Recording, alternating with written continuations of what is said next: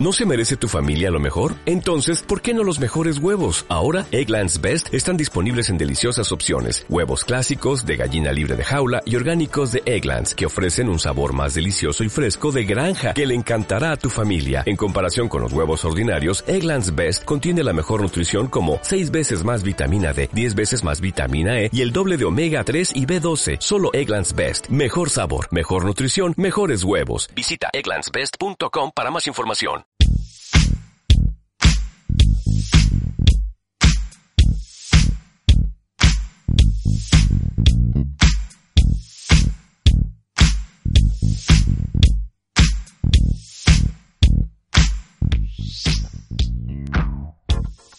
Neosai Linux Podcast, el podcast de neosailinux.com.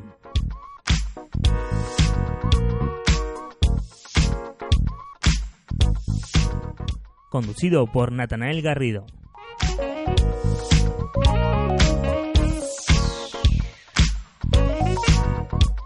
Twitter, arroba neosailinux.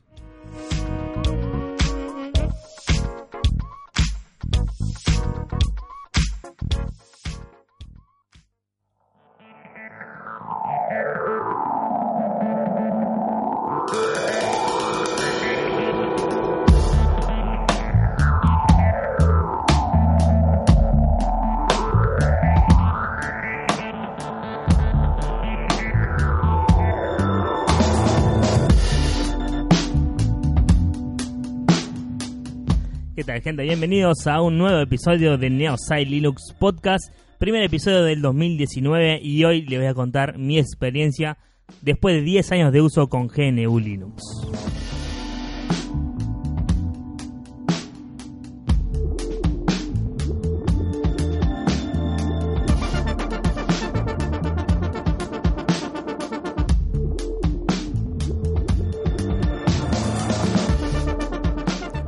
Todo comenzó en eh, 2009, obviamente, cuando empecé a interesarme un poco más eh, por eh, Linux o GNU Linux, eh, gracias a un amigo que tenía que nos charlábamos mucho por Twitter y él me comentaba lo que hacía. Él tenía Ubuntu 904, pero yo venía usando Ubuntu desde la versión 6, más o menos, 6.7 y siempre me tiraba el, eh, la, cuerda, digamos, como para eh, hacerme usar eh, Linux. Yo venía recién de empezar, digamos, a emanciparme eh, en cuanto a trabajo y a, a vivir solo. Estaba a punto de, de casarme eh, y ya tenía, ya manejaba mi propio dinero, así que bueno, decidí a comprarme una netbook en ese momento, una eh, Acer Aspire. Eh, muy linda, una azul, un- una chiquita azul muy muy linda que me duró varios tiempo. Eh, la verdad me, encantó esa, esa máquina. Venía obviamente con Windows XP. Y, en ese momento le estaba usando con Windows XP, pues le estaba usando para la, la universidad. Entonces, eh, bueno, me, picó el bichito de la curiosidad. Yo ya había conocido Linux en el 2006, incluso antes. Habíamos, vi- habíamos visto con mi hermano unas, unas revistas de estas que venían con los CDs de las distribuciones. eh, y bueno, habíamos visto un Mandrake, pero como no teníamos ni idea cómo usarlo, o sea, lo llegamos a instalar, pero como eh, no- sabíamos qué hacer con, con ese Mandrake, bueno, obviamente seguimos usando Windows hasta eh, ese momento en que mi hermano en el 2006 se pasa a Ubuntu 06, 0604 creo que fue, eh, en donde me mostraba, mira qué bueno Ubuntu, qué sé yo, bueno, yo no le di bolilla porque en ese momento era más chico y no no no, no, sabía no, no, no, no quería hacer nada me, interesó sí me, me interesó estuvo bueno porque era todo totalmente diferente la barra arriba eh, el genome el genome 2 ese tan tan glorioso arriba con los paneles qué sé yo bueno y, y, y como mi hermano ya no vivía en mi casa eh, vino una vez de visita y bueno no no vi más ese ese Ubuntu digamos. Hasta el 2009 en que este este amigo me empezó a mostrar, me empezó a tirar, eh, digamos, un poco más de... de- me, empezó, a- me empezó a picar un poquito más. Y bueno, eh, decidí bajarme eh, la ISO. En ese momento eh, usaba para... Miren lo que es una locura. En ese momento usaba eh, un modem 3G de estos que venían en USB, que te daba unas compañías como Movistar, Claro, Personal, las que están acá en Argentina. Eh, y estaba usé ese ese método eh, por 3G para descargar la ISO de Ubuntu 9.04. Sí, señores, por 3G me bajé casi un giga en, una ISO. En ese momento era menos, eran 700 megas, 800 megas, no me acuerdo, la verdad no me acuerdo. Pero me lo bajé, me lo bajé por 3G en ese, en ese modem. Eh, y la verdad tardó creo que, no sé, unas 4 horas, me parece, no sé cuánto. Yo en ese momento justo estaba trabajando en un kiosco, teníamos un kiosco con mi esposa en una escuela. Entonces, eh, bueno, tenía la máquina ahí, lo dejé bajando y yo seguía trabajando, obviamente. Eh, hasta que lo bajé, eh, lo grabé la ISO, no tenía ni idea cómo se grababa una ISO en un pendrive, la verdad no sabía, porque tenía que hacerlo por un pendrive sí o sí, porque esas netbooks no tienen no tienen reproductora de DVD ni de CD ni nada de eso, así que tuve que hacerlo sí o sí con, con un pendrive. y bueno, y aprendí también a hacerlo, porque la verdad no lo sabía hacer, nunca lo había hecho lo hice eh, y quemé, digamos, la hizo en el pendrive, como se dice. Em, menos mal que tengo un pendrive. Y bueno, y me lancé a, eh, eh, instalar Ubuntu. Lo bueno es que me tiró este amigo, un abrazo a Emanuel, es que em, me dio la posibilidad, me dicen, podés, no, si querés no lo instalás, si querés lo probás y después te fijas si te gusta o no. Y eso me interesó, me interesó bastante, sabiendo que viniendo de Windows que sí o sí tenés que, para probarlo tenés que instalarlo sí o sí, tenés que pisar lo que tenés o tenés que generar otra partición, eh, incluso te rompe el otro Windows que tenés, no puedes tener dos Windows juntos, bueno, tenés que hacer una serie de cosas, bueno, en ese momento yo no tenía tanta tanta experiencia en todo eso, así que lo que hice fue, bueno, como me dijo, podés probarlo sin tocar nada, le dije, listo, vamos, vamos a probarlo y ya está. Eh, busqué algunas imágenes, algunos videos, qué sé yo, más o menos algún blog en ese momento para explicarme a ver cómo se hacía, a ver si esto era cierto, si se podía hacer sin romper nada, y sí, como era cierto, eh, bueno, decidí hacerlo, eh, y booté entonces Ubuntu 904 con, eh, en la netbook y andaba perfecto, andaba genial, me encantó, no podía creer que lo estaba usando, eh, pero claro, estaba recién solamente en el pendrive. Entonces, bueno, me decido a, a, instalarlo. Genial, lo instalo, lo pongo en Dual Boot con, con Windows XP. No era difícil en ese momento, la verdad no había UEFI, no había nada de eso, así que la verdad era súper sencillo, era muy fácil. Em, entonces lo, lo, puse en Dual Boot y cuando, cuando voy a bootear el sistema, el sistema ya instalado, Ubuntu ya instalado, 904, eh, me doy cuenta de que, eh, bueno, quiero navegar, quiero actualizar el sistema, tirar un par de comandos y qué sé yo, empezar a, aprender esos comandos que hay que utilizar. Y bueno, enchufo el, el modem 3G, este modem que usé para bajar la ISO, y no me andaba. No me andaba, no me lo reconocía, no sé qué pasaba, que no, no andaba. Bueno, y no andaba, y no andaba, y no quería andar.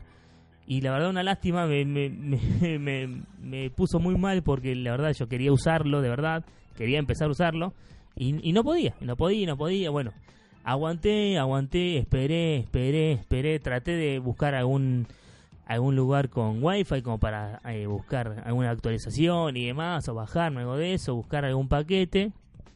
Eh, entonces lo que empecé a hacer eh, fue, bueno, me paso a, Windows obviamente ahí en la máquina porque tenía que usarlo porque en ese momento lo usaba en la universidad em, y, y bueno, empecé a buscar, a ver qué, qué podía hacer que no andaba ese modo en 3G. Bueno, entonces empecé a buscar, tenía que estar este paquete con estas dependencias, ahí empecé a aprender lo que era el repositorio o algunas o, que los, las aplicaciones no vienen solas, vienen con dependencias, algunas sí, otras no, otras hay que instalar antes las dependencias para que no se rompan y demás. Bueno, todas esas cosas las fui aprendiendo a medida que, que fui obviamente investigando. Gracias a blogs, obviamente, fue la fuente más eh, importante que tuve de información en ese momento todos los blogs que, haya habido, si pudiera haber, en inglés, en español, lo que sea, me fui metiendo en, páginas como Stark Overflow también, que había gente que preguntaba, bueno, un montón de, páginas así me fui metiendo, hasta que en un momento eh, ya directamente pude, pude hacerlo andar al modem 3G. Así que me, me, hizo mucha ilusión, me quedé muy contento, empecé a usar Ubuntu, entonces eh, empecé a buscar algunas alternativas o algunas cosas que a ver si podía trasladar de Windows a Ubuntu, a ver si lo podía hacer igual. Y entonces ahí descubro LibreOffice, o en, ese momento OpenOffice, eh, que, que, estaba ahí, entonces tenía un paquete de ofimática sin tener que pagar nada, totalmente eh, libre, totalmente abierto, no hacía falta craquear nada. Eh, entonces, eh, eso es lo que me empezó más que nada a volar la cabeza. En un momento en donde, en, en ese, justamente esos años, era el boom de los cracks de juegos, los cracks de, de, de no sé, de, aplicaciones, todo, todo venía con crack, porque si no lo querías pagar, te bajabas el crack de este tipo que lo hizo, y no sé qué, qué sé yo. Bueno, un desastre. La verdad era un desastre en ese momento. Eh, porque abundaba un montón de cosas y eran basuras que instalaba cada uno en, en, la, en la PC y destruía la PC. Entonces yo, viendo esto, que en Ubuntu podía hacerlo sin directamente eh, utilizar nada de estos cracks, o sea, era totalmente legal, totalmente abierto, me volvió la cabeza. No podía creer, no podía ser que yo tuviera que un, paquete, un OpenOffice, un, un, paquete de ofimática completo sin tener que pagar o sin tener que eh, craquear nada, ni bajar, ni buscar de por acá, por allá y instalar. No, ya está.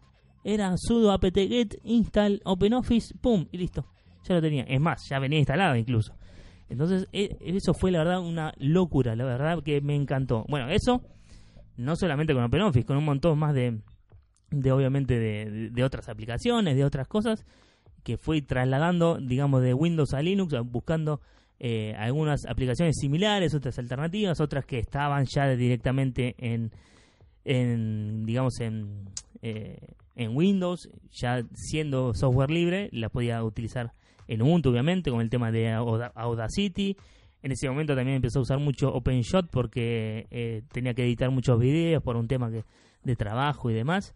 Eh, también descubrí después cada Live, bueno, un montón de cosas que podía hacer que no tenía o no tenía acceso en Windows porque son la mayoría eran programas pagos que había que craquear o que había que meterse en lo más recóndito de internet para, para encontrarlo y la verdad que eso fue lo que más me voló la cabeza. Después empecé a entender el tema de la filosofía, conocí a Stallman, conocí a Linus Torvalds, cada uno con sus mambos, cada uno con sus verdades, con sus diferencias, con bueno, con cada esas cosas me empecé a meter en comunidades, empecé a hablar ya eh, con blogs eh, en Linux y ya en el año siguiente, bueno, empecé a crear lo que fue Neosite Linux, eh, el blog, ¿no?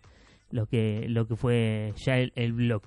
Eh, en abril del 2010, si no me equivoco. Que al final empezamos por otra cosa, empezamos siendo cualquier otra cosa, pero después ya nos, nos tiramos para el ámbito de, del blog Linuxero, más que nada para mostrar lo que yo mismo iba aprendiendo eh, a medida que, que, iba creciendo en el, en el conocimiento de, las cosas del universo Linuxero, digamos. Así que más que nada me gustó, me gustó hacerlo por eso, para ir mostrando, para que me quede para mí las cosas que iba aprendiendo. Y de paso, no sé, metí algunas noticias, que yo, bueno, todas cosas en ese momento que eran, la verdad, eran más eh, relevantes que, lo que son ahora. Y bueno, y aquí estamos, 10 años después, habiendo pasado por muchas distros, habiendo pasado por muchos sistemas de paquetes, habiendo pasado por muchos entornos de escritorio, habiendo pasado por peleas, por amistades, por, bueno, por diferentes eh, plataformas de blog. Empezamos por el blog en Blogspot, después nos fuimos a WordPress, después volvimos, después, bueno, y ahora estamos con Jekyll, usando un, teníamos un dominio propio, eh, así que, bueno, eh, la verdad, muy contento por estos 10 años que, que estoy usando eh, Linux, la verdad.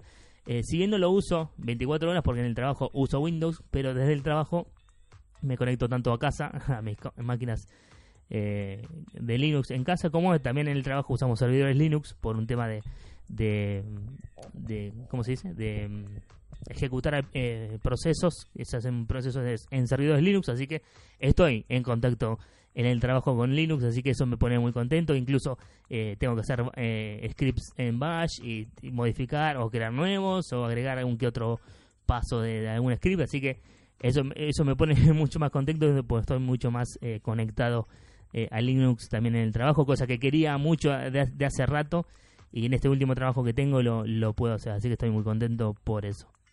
Así que bueno, la verdad estoy muy contento por estos 10 años con Linux. Hemos tenido muchas peleas con, con el sistema, eh, hemos vuelto a, enamoramientos, a peleas, hemos ido y venido, pero seguimos, seguimos y estamos. Y, no sé si va a ser este el año de Linux en el escritorio o el año siguiente o ya lo fue o no lo va a ser nunca, no sé. Pero como dijo el otro día yo en un en un en un episodio de su podcast, este va a ser el año de Linux en mi escritorio como lo fue desde hace eh, desde hace 10 años y más.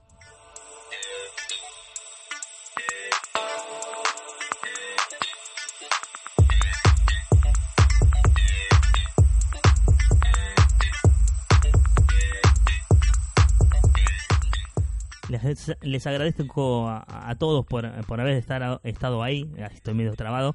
Eh, muchas gracias por haber estado desde eh, que empezamos con el blog y hace un montón de años desde y ahora que estamos con el podcast oficialmente desde 2017 hasta, así que esta es nuestra tercera temporada que tenemos de, del blog del, del podcast mejor dicho eh, porque eh, habíamos empezado en el 2015, pero fue medio cortante, en el 2016 también, pero en 2017 ya empezamos de forma definitiva y oficial, digamos, el podcast.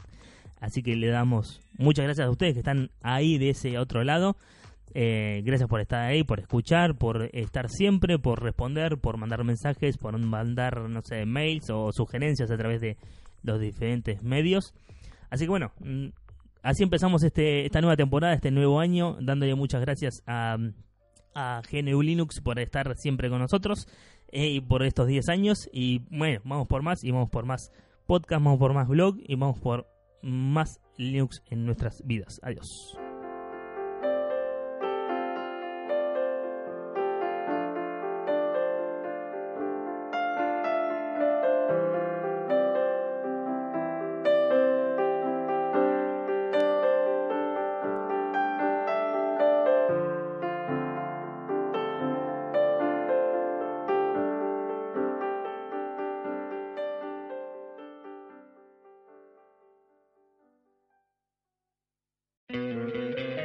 ¿No te encantaría tener 100 dólares extra en tu bolsillo? Haz que un experto bilingüe de TurboTax declare tus impuestos para el 31 de marzo y obtén 100 dólares de vuelta al instante. Porque no importa cuáles hayan sido tus logros del año pasado, TurboTax hace que cuenten. Obtén 100 dólares de vuelta y tus impuestos con 100% de precisión. Solo con Intuit TurboTax. Debes declarar para el 31 de marzo. Crédito solo aplicable al costo de la presentación federal con TurboTax Full Service. Oferta sujeta a cambios o cancelación en cualquier momento.